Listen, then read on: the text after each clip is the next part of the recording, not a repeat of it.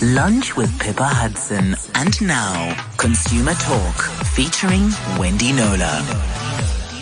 Well, it is a warm welcome back to our studios to consumer journalist Wendy Knowler and a guest who we'll introduce in just a moment. But Wendy, great to have you with us. Thanks, Pippa. Always lovely to be here. And a reminder, we are going to be focusing today on domestic workers and particularly what happens if they're injured on duty. After 1:30, it's open line time and you can call in with any consumer query on 021 446 0567. You're also welcome to send a voice note on 072 567 1567. Wendy, maybe let's start with a bit of an overview of where things currently stand. Okay, so there's estimated to be around 1.5 million South Africans who make a living as domestic workers, and up until the sort of early to mid 2000s, when the Domestic Worker Act, the Sectoral Determination 7 of the Basic Conditions of Employment Act, mouthful was finalized, they were pretty much completely unregulated as a segment of workers. There was no minimum wage set, no maximum hours of work per week, no annual leave set down, no UIF, nothing. The Act took care of all of that. For example, a domestic worker may not work more than 45 hours a week, and if they do, they must be paid overtime, and they can't be forced to work on public holidays. But many domestic workers, even today, 2019, even full-time ones, are still working with no contract, setting out their duties, hours of work, annual leave, sick leave, all of that. They haven't been registered for UIF. There aren't any contributions being made in their name, and they aren't being paid overtime.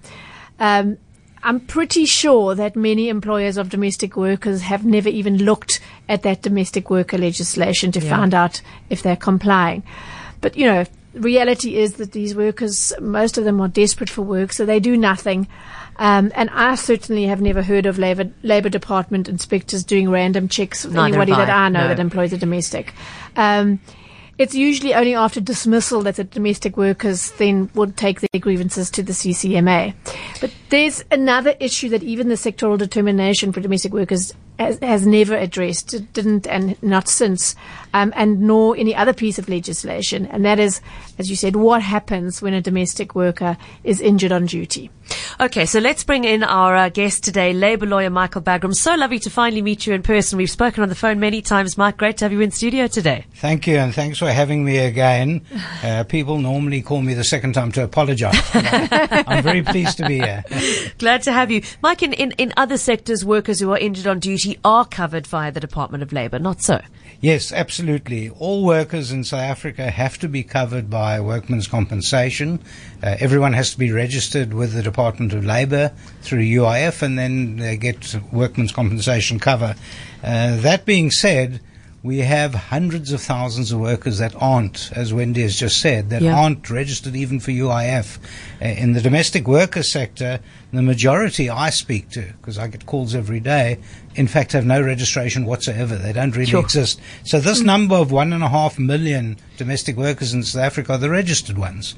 I think that that's 50% of the market out there. If that, And because, I mean, can you imagine people in a poor household have a domestic worker, they give them accommodation, food, and maybe a few pennies, and that's it. And there's nothing formal about it at all.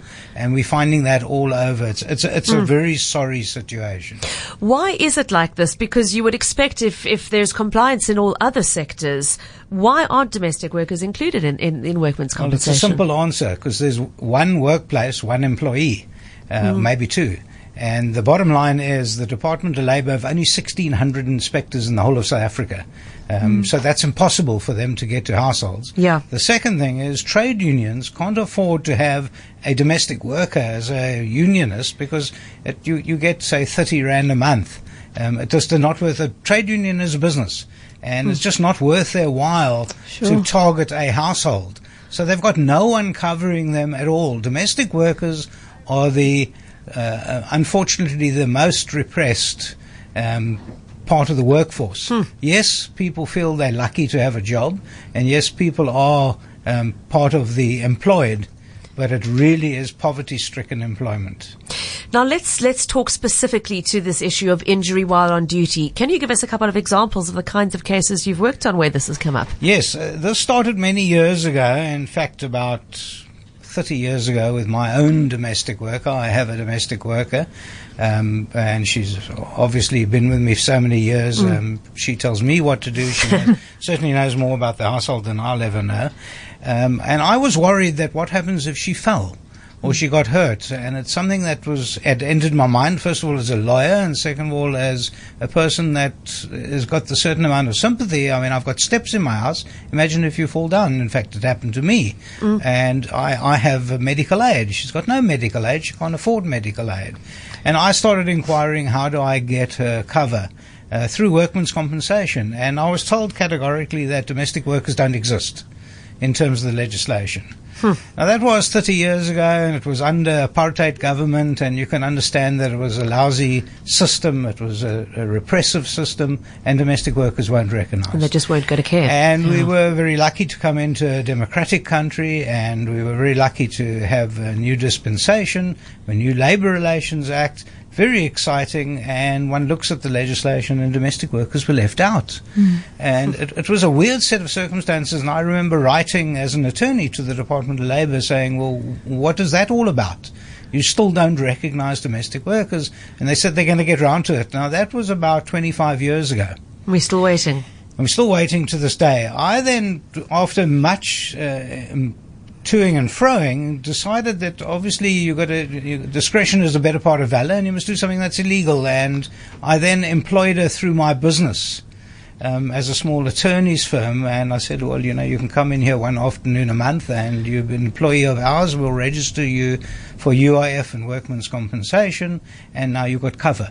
I also, just to help her out, I also then took a hospital cover just in case, because workman's compensation is another debate. Doesn't go very far, yeah. Doesn't go very far, and it's another debate for another day, because I've just dealt with a case now where a guy got injured 23 years ago and still hasn't been paid. But that's another issue altogether. What we're talking about today is that domestic workers have been left out in the cold completely.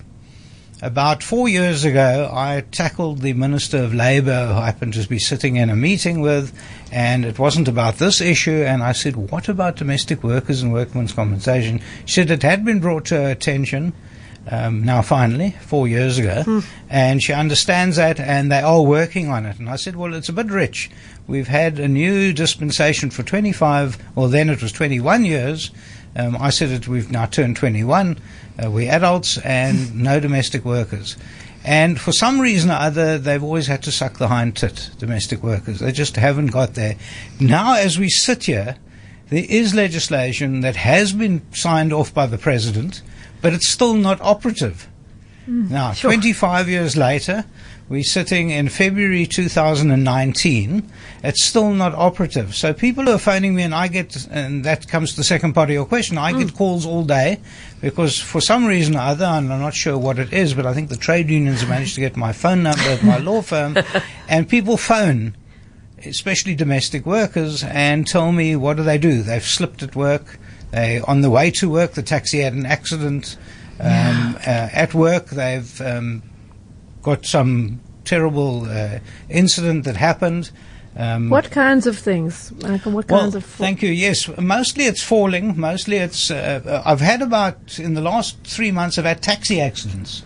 Okay, well, that'd be covered, because they're on the way to work. You're on the way to work or on the way from work, and you are covered, as long as you didn't go on a joyride first via a supermarket, yeah. So, but most people, it's on the way to work or from work. I mean, domestic workers live, because of the spatial planning of apartheid, normally live 1,000 miles far. Away, and they have to travel. Most domestic workers I speak to leave home just before 5 in the morning to get to work before the employer leaves off to go to their work. So they leave at 4:30, 5 o'clock in the morning, and then they catch a taxi, a train, a taxi.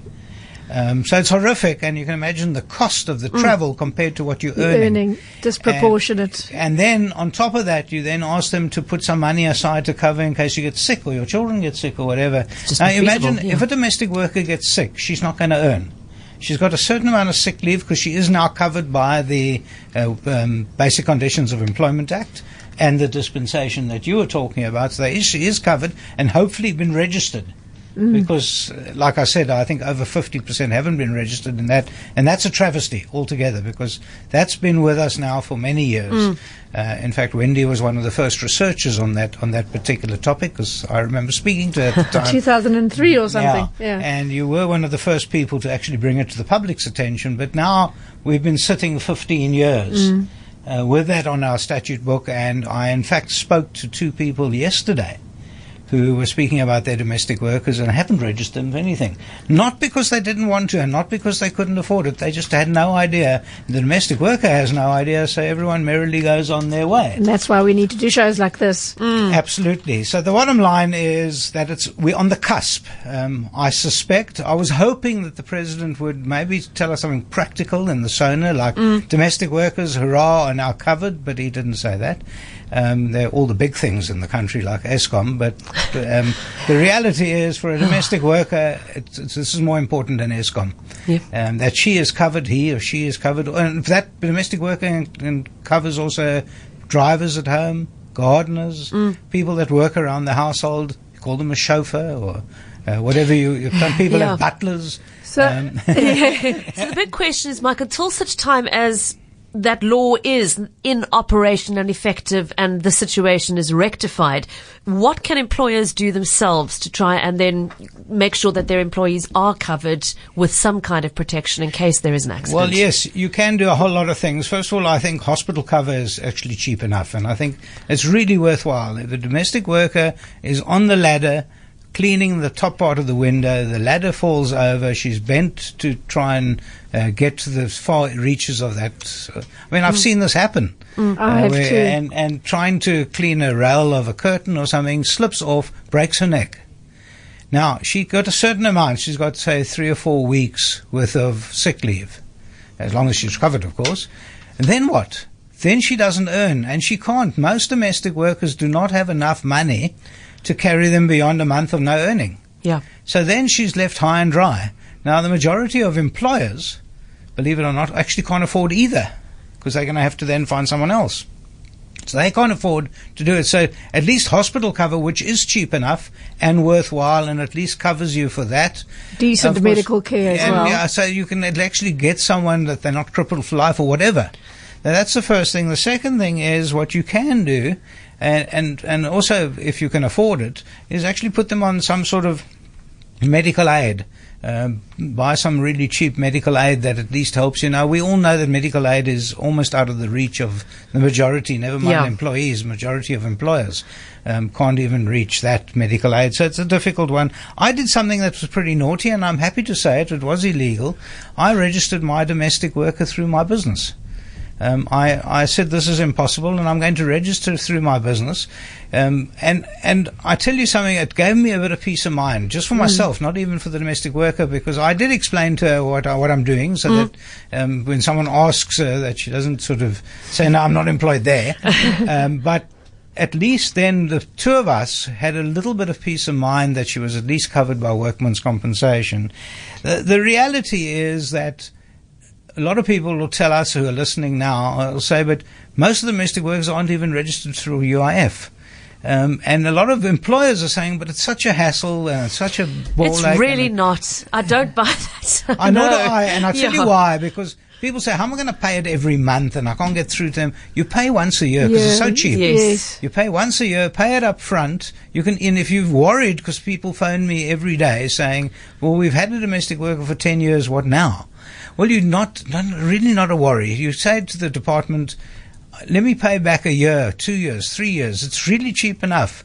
It's like going out for dinner to a posh restaurant one night. It's 3 years worth of UIF.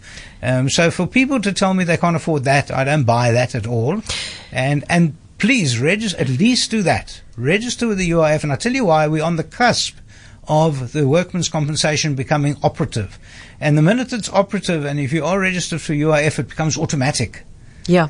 And this is fantastic, because it is the cheapest insurance you can get in the world. Okay. It is the cheapest insurance, and it's peace of mind not only for your domestic but for you. Absolutely. And it is so easy with the U-filing system. I mean, I pay monthly, you get an email reminding you that it is due. It takes 2 minutes, if that. You get an email confirming that the payment's gone off. It really is not difficult. We have got a few people asking questions, and I believe we have got one that's come in as a voice note. If we can take a listen to that.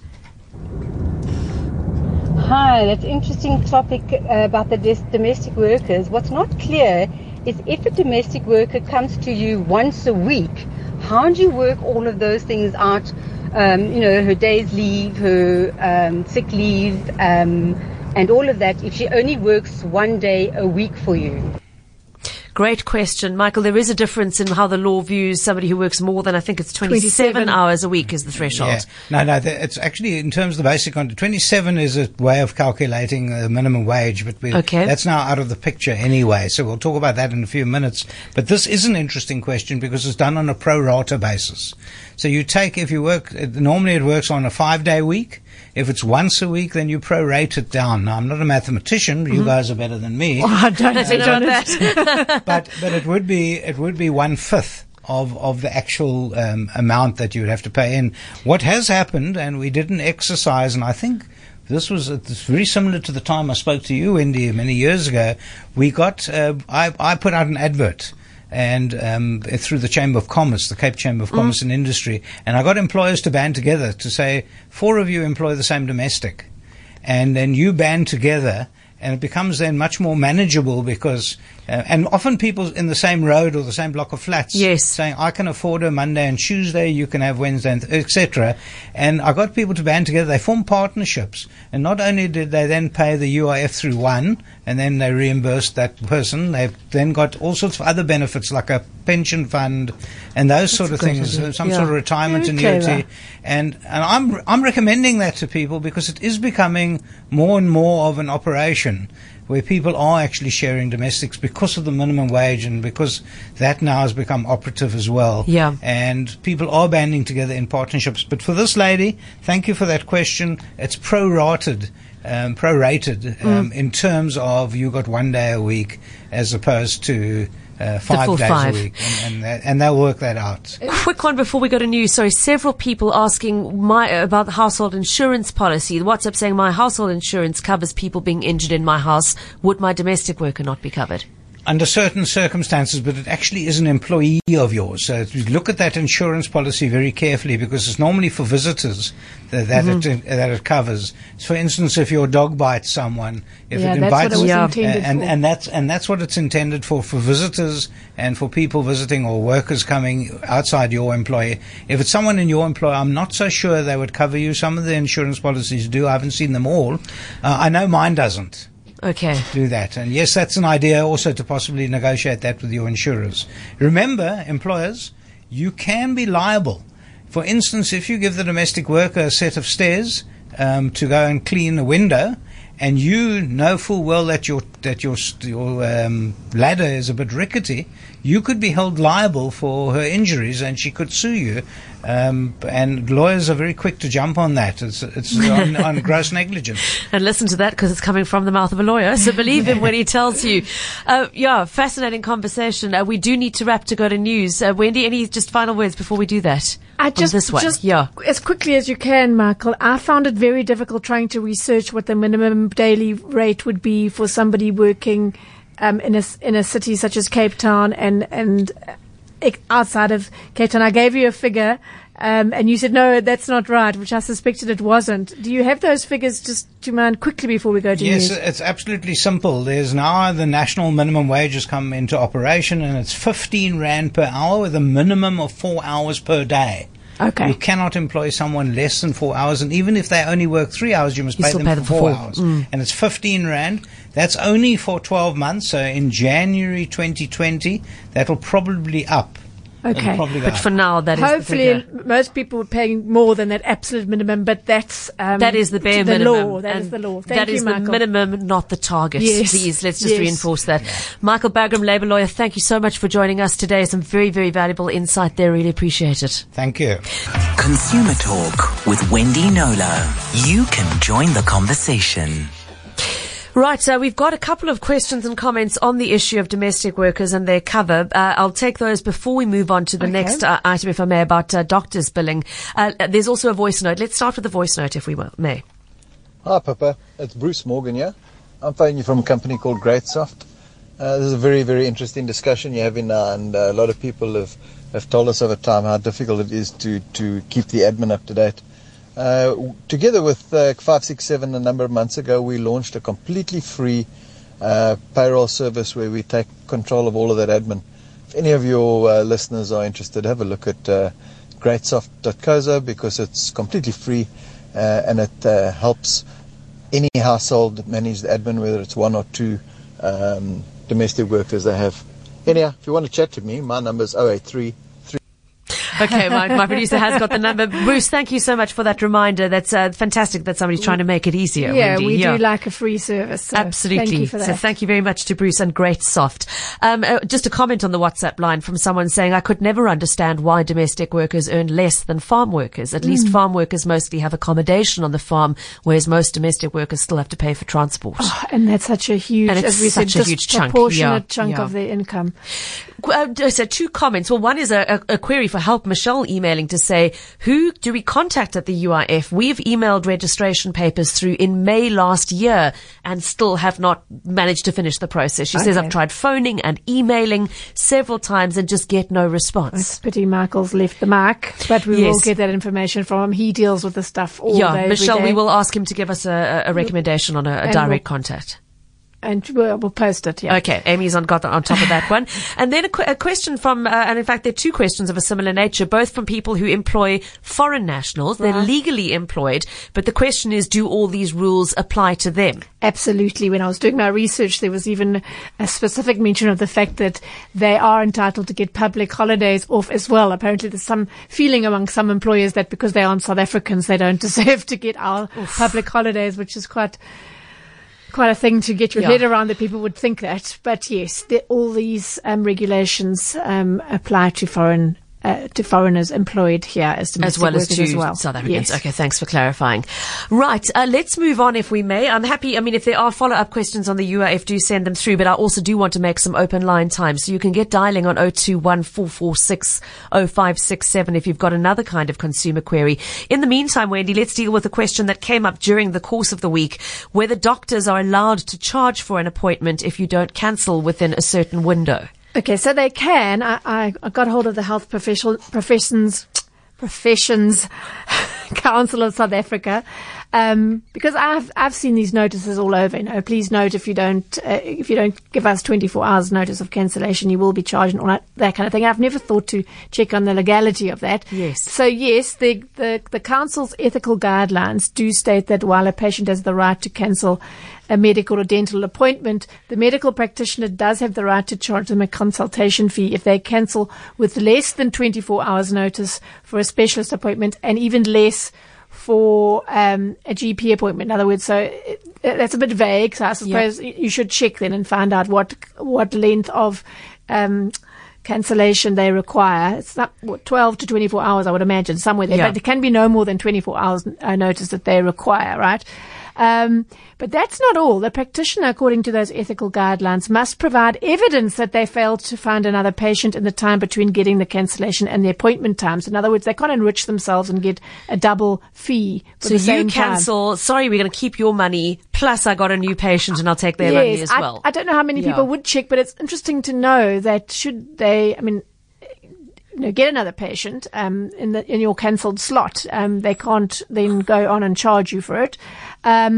And they must also ask the reason why. They don't. The guidelines don't elaborate to say, well, if you were tending to a family emergency, for example, then we won't charge it.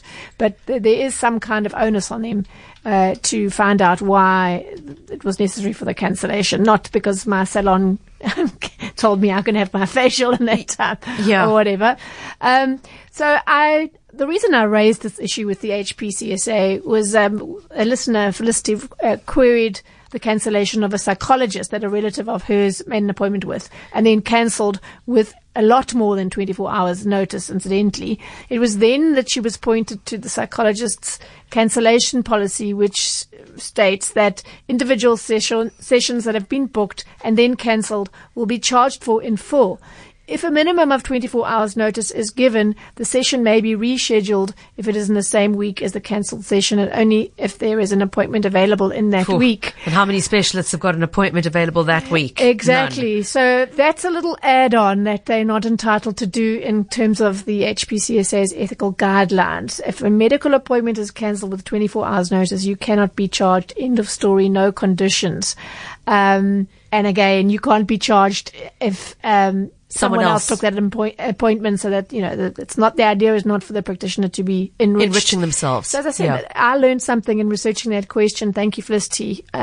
Knowledge is power. Absolutely. Don't let them hit you with these conditions. And it is a little disturbing that a medical practitioner who should be up on the Health Professions Council's ethical guidelines has seen fit to insert that condition into their terms and conditions, which they're not allowed to do. Okay, thank you.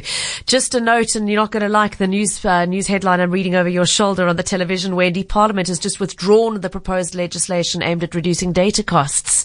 Oh, you're kidding me. The Electronic Communications Amendment Bill, unlikely to be finalised this term, is the Communications Minister's feedback. That's been withdrawn to enable further consultations. I wonder how long that's going to delay everything. Second time I've added a story earlier in the week explaining how it was going to work. I spent a day with Cell C because they actually fully comply now, as of December sometime. Cell C are, yeah. They're the ones that actually went to the High Court to challenge ICASA when they wanted to implement these data regulations mid-year last year. All the others didn't like it either, but they actually went to court to say, well, you haven't, a month's notice is not enough. It's not enough. It's physically impossible. And then they went ahead and made plans to implement. And they are fully compliant. But yeah, I'm actually over this now because it's such a hot point, and rightly so, for so many consumers. We keep saying, right, this is what you can expect from the end of this month. And then the goalposts change again. There's a bigger story behind this. I don't know if we'll ever get to, but anyway, well, more to come on this one. Right.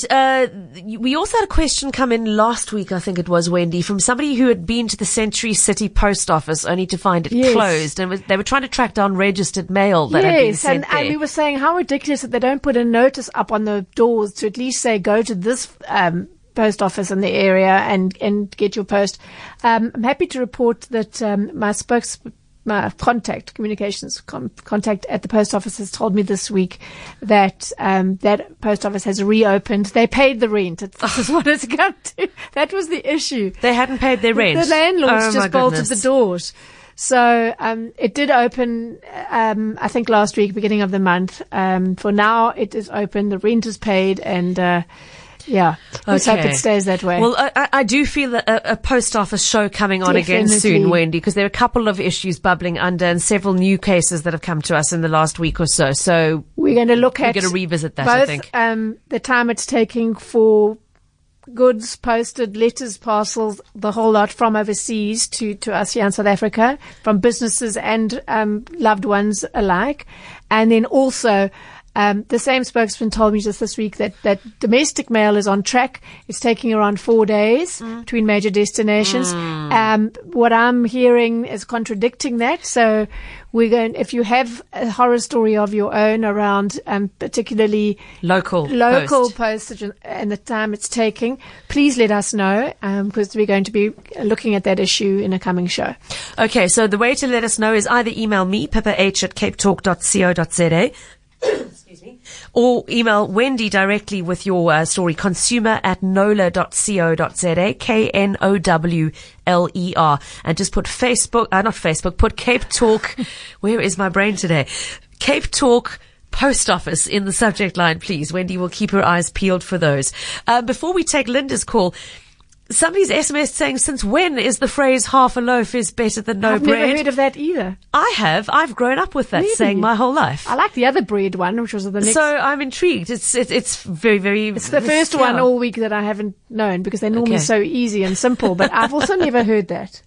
It's so easy and simple when you're listening at home. It's a whole other bottle of juice when you're on the other end of the line. I had to talking about loaves. Yeah. I read it out to a colleague just now. Before we came on air, I got a very outraged email from... a consumer in KZN saying he bought a quarter bunny. You know in case I want a bunny chow is, right? And it was actually only an eighth bunny. And I said, well, send me a picture if you can and I'll do something about it. A bunny teacher. Yeah. So apparently a quarter bunny is not better than no bunny when you've paid for a quarter one. Right, let's go to the lines and say hello to Linda in Woodstock. Linda, good to have you with us. Good afternoon. Good afternoon. We were taught half a loaf is better than none. That's interesting. Okay, I grew up thinking half a loaf is better than no bread. I've never heard that. Two different versions of the same saying. Okay, yes, you called about flights, Linda. Yes. Yes. A flight was booked and had to be cancelled on the last minute because they didn't have visas for the children and they didn't know they had to have visas for this particular country. So they were only refunded half the money. Is that the correct thing to do? That's a tricky one. The only time that the CPA allows for total cancellation with full refund is if the ticket was paid for or the person it was booked for is hospitalized or dies, in which case they must do a full refund. Otherwise, you're subject to their terms and conditions, I'm afraid, of that particular airline for that flight. Not having a visa wouldn't qualify in terms of that section of the Act and cancellations. I'm sorry to tell you, Linda. It's a pity because the agent should have told the couple that the children needed visas. Thank you for saying that, but I can't tell you how many cases I've covered where the consumer, the passenger, has relied on the travel agent to tell them these things. Either didn't mention anything at all or told them specifically you do not need a visa for that country, and it turned out to be that they did. And then there's, you know, as you've now described, the ticket needs to be cancelled. So my advice is always do your own research on that visa issue, and also it changes. You know, sometimes, for example, you don't need a visa to go to Ireland at the moment. That could change, and you'd expect the agent to be up on that sort of information. That's what you're paying them for, yeah. Yeah, but well, you don't pay them; they're getting the cuts from the airlines, but it's still a service they're providing. Yeah. Exactly. Yeah. So, please always do your own checks and don't trust what the agent's telling you. I'm afraid most. I'd like to think most of them are very professional, but there are those who are getting it wrong at the consumer's, to the consumer's detriment and an immense cost. Okay, Linda, I'm sorry. I know it's not the answer you were hoping to hear, but it is the correct one. Thank you, Wendy. Right, interesting one. Going back to the doctor's cancellations, Daniel in Betty's Bay asking purely for interest's sake, I think a quite pertinent question. How, if at all, is the consumer protected if your doctor's appointment is delayed? So you arrive on time for your scheduled appointment and then only get to see the doctor 45 minutes or more afterwards. This is a bugbear that many have. But... Yes, I find that annoying because you get the distinct impression when you arrive having, you know, made acute arrangements and stressed and whatever to get there on time. You do rather get the impression with some medical practitioners that it's just a sort of moving target for them, a sort of vague, approximate thing. But I have been on the other side of that, especially with a pediatrician with a sick child where you've taken... You know, you're supposed to be in for half an hour and it becomes much longer than that. And you're the one keeping making everybody else delayed. Yes. Yeah. So I suppose given the nature of their work, it could be argued that some leeway is you know, understandable. Is reasonable. Yeah. And I know, for example, my GP gets called in when there's a Caesar. She gets called in to assist and sometimes there's an emergency and off she goes. And so... It's a difficult one. It's the profession. It is a profession which is at the mercy of emergencies at most times. Yeah. I mean, having said that, I'm sure many just don't bother about it and aren't at all fussed about the fact that you know, they're keeping so many people waiting yeah. and routinely. But then again, you know, if they, certainly for those of us who have medical aid, there isn't a particular shortage of doctors. So find yeah. one that's perhaps a little better with keeping to appointment times than others. Well, that's what I did. I was just sitting here thinking I can think of one prominent dermatologist in Cape Town where you will routinely go in 2 hours late. No. Well, she's no longer my dermatologist for that very reason. That's the thing. Yeah. We have the power of choice. Yeah, exactly. Act with your feet. Right. A comment on the WhatsApp line in response to Linda's call, simply saying travel insurance is much cheaper than a cancellation fee when traveling. I should have said that. Yeah. Absolutely. I'm very, given the nature of my work, I insure myself for just about everything that is possible to insure myself for. So thank you. I should have mentioned that. Especially for that kind of scenario, do get the travel insurance. We've got 1 and a bit minutes to squeeze in a happy customer service story to end the show, if we can, Wendy. Robin Fishhook and the story of the Zippo lighter. I love it, and I especially love that Rob actually took the trouble to tell me about it. So he came across an old Zippo lighter and discovered that it lacked the spring to hold that flint against the wheel, as well as the retaining screw for the springs. In other words, the basic mechanism wasn't working. Yeah. So he wrote to Zippo South Africa to ask where in Cape Town he could buy those replacement parts. Zippo brand manager Taki Tsonis got back to him within 12 minutes, I love that part, to say that the company's Cape Town branch should have a complete inner replacement for him. So he made the call, and Stacy said they had a rep out his way every few days and would drop off a new inner for him at no charge. Wow. It gets better. Not only did that happen, but the rep dropped off not 1 but 6 inners, enough to last him for the rest of his life, he says. He said if there were awards for customer service, I reckon Zippo would be a shoo-in. At a time when so many companies treat one as though they are doing you a massive favor, to me this is a prime example of absolutely outstanding service on a par or better than anywhere in any country. And I agree. I do. And let's hope Rod's using the Zippos to light the candles in light shedding rather than cigarettes. I do think that's pretty impressive. And Rob, thanks for letting us know and sharing that story. Well done to Zippo SA. And what a great way to finish the show today, Wendy. A great example for others. Absolutely. How to serve. Just a reminder, if you've got a query to send to Wendy, the email address is consumer@nola.co.za. We'll chat again next week, Wendy. Will do.